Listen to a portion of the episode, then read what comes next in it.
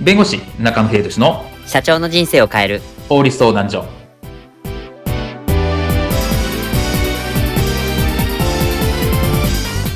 こんにちは弁護士の中野英寿ですこんにちはアシスタントの堀内隆ですこの番組は IT 専門の弁護士中野秀俊がこれはすぐに使える法律主に企業法務の知識を分かりやすくそしてちょっとコミカルにお伝えする番組ですよろしくお願いいたします今回のテーマは10月からステマ規制が本格化一体何が変わるのかです2023年10月からステルスマーケティングへの規制が本格化されますこの規制法改正によりある法律との結びつきが強くなり違反への罰則も厳しくなりますではこのステマ規制一体何が変わるのかについて今回詳しくお話を伺いますではステマについてこういったシーンはありませんでしょうか10月からステマ規制が本格化なるほどまた法改正で厳しくなるようですよ社長なかの法律なかなかの手強い法律じゃなかのままあそうですねなんでもかんでもの法律。法律って厳しくすりゃええもんでも、中の、俺だか、ははあ中でも、報告の法律が多すぎじゃ。いや、いくらなんでも切れすぎですよ、社長。なあ、もう、かーん、飲んでないとやってられんね。あ、あのー、社長、なんださっきから、なとか、かとか、のとかばっかり言ってませんうん、めっちゃ意識してる。なんでやうん、ステマだから。いや、自ら音声ラジオで捨てますなよ。離れ技すぎるし、だいたい意味違うわ。だろだろうじゃねえ。もう、だいたいリスナーの皆様にステマいらんやろ。ういやー、素晴らしい。ということで、これからあなたには中野の他の素晴らしい音声も聞いていただきます。やめいマインドコントロールすな今回のテーマは、10月からステマ規制が本格化。一体何が変わるのかについてお話を伺います。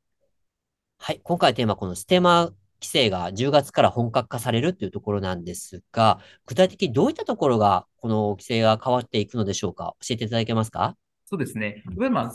ゆる景品表示法という法律があるんですけれども、はい。その中に、まあ、ステマ、ステルスマーケティングに対するですね、規制が加えられるというようなイメージになります。おー、まあ、従来ですね、あの、ステマによって、はい。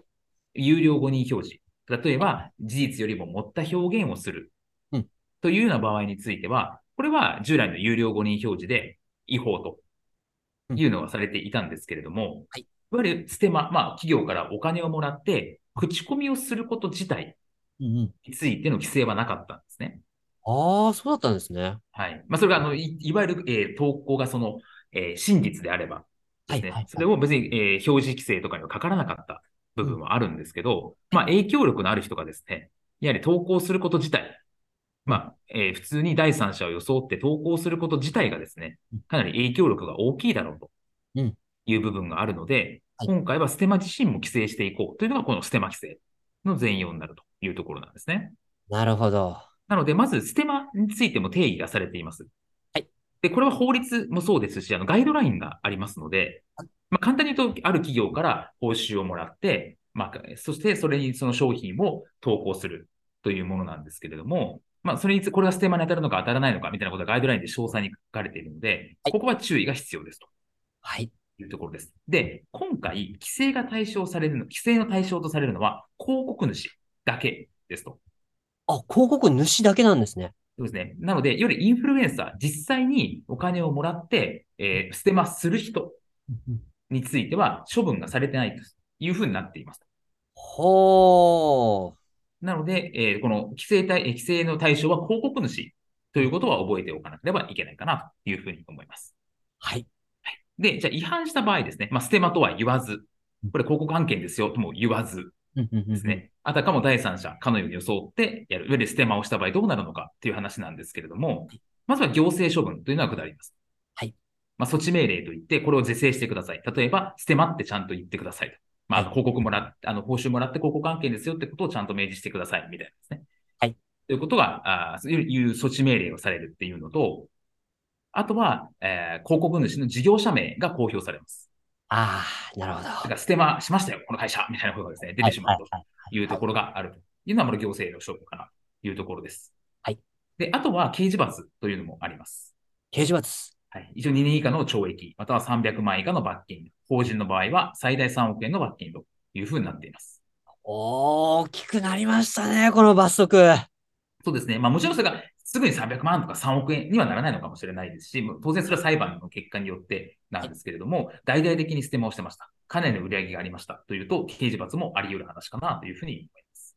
まあそうですね。まあもともと本当にちょっと、まあずるいって言いますか、そういう方法ではあるので、まあこれは本当にやってほしくないところ、だからこそこういうふうに、まあ法律で、まあ厳しく罰則化されたがあるんでしょうね。そうですね。わかりました。ですので、あの、このステルスマーケティングについては、まあ本当にやめていただくというところは大前提ではあるんですけど、こういう法律が制定されるっ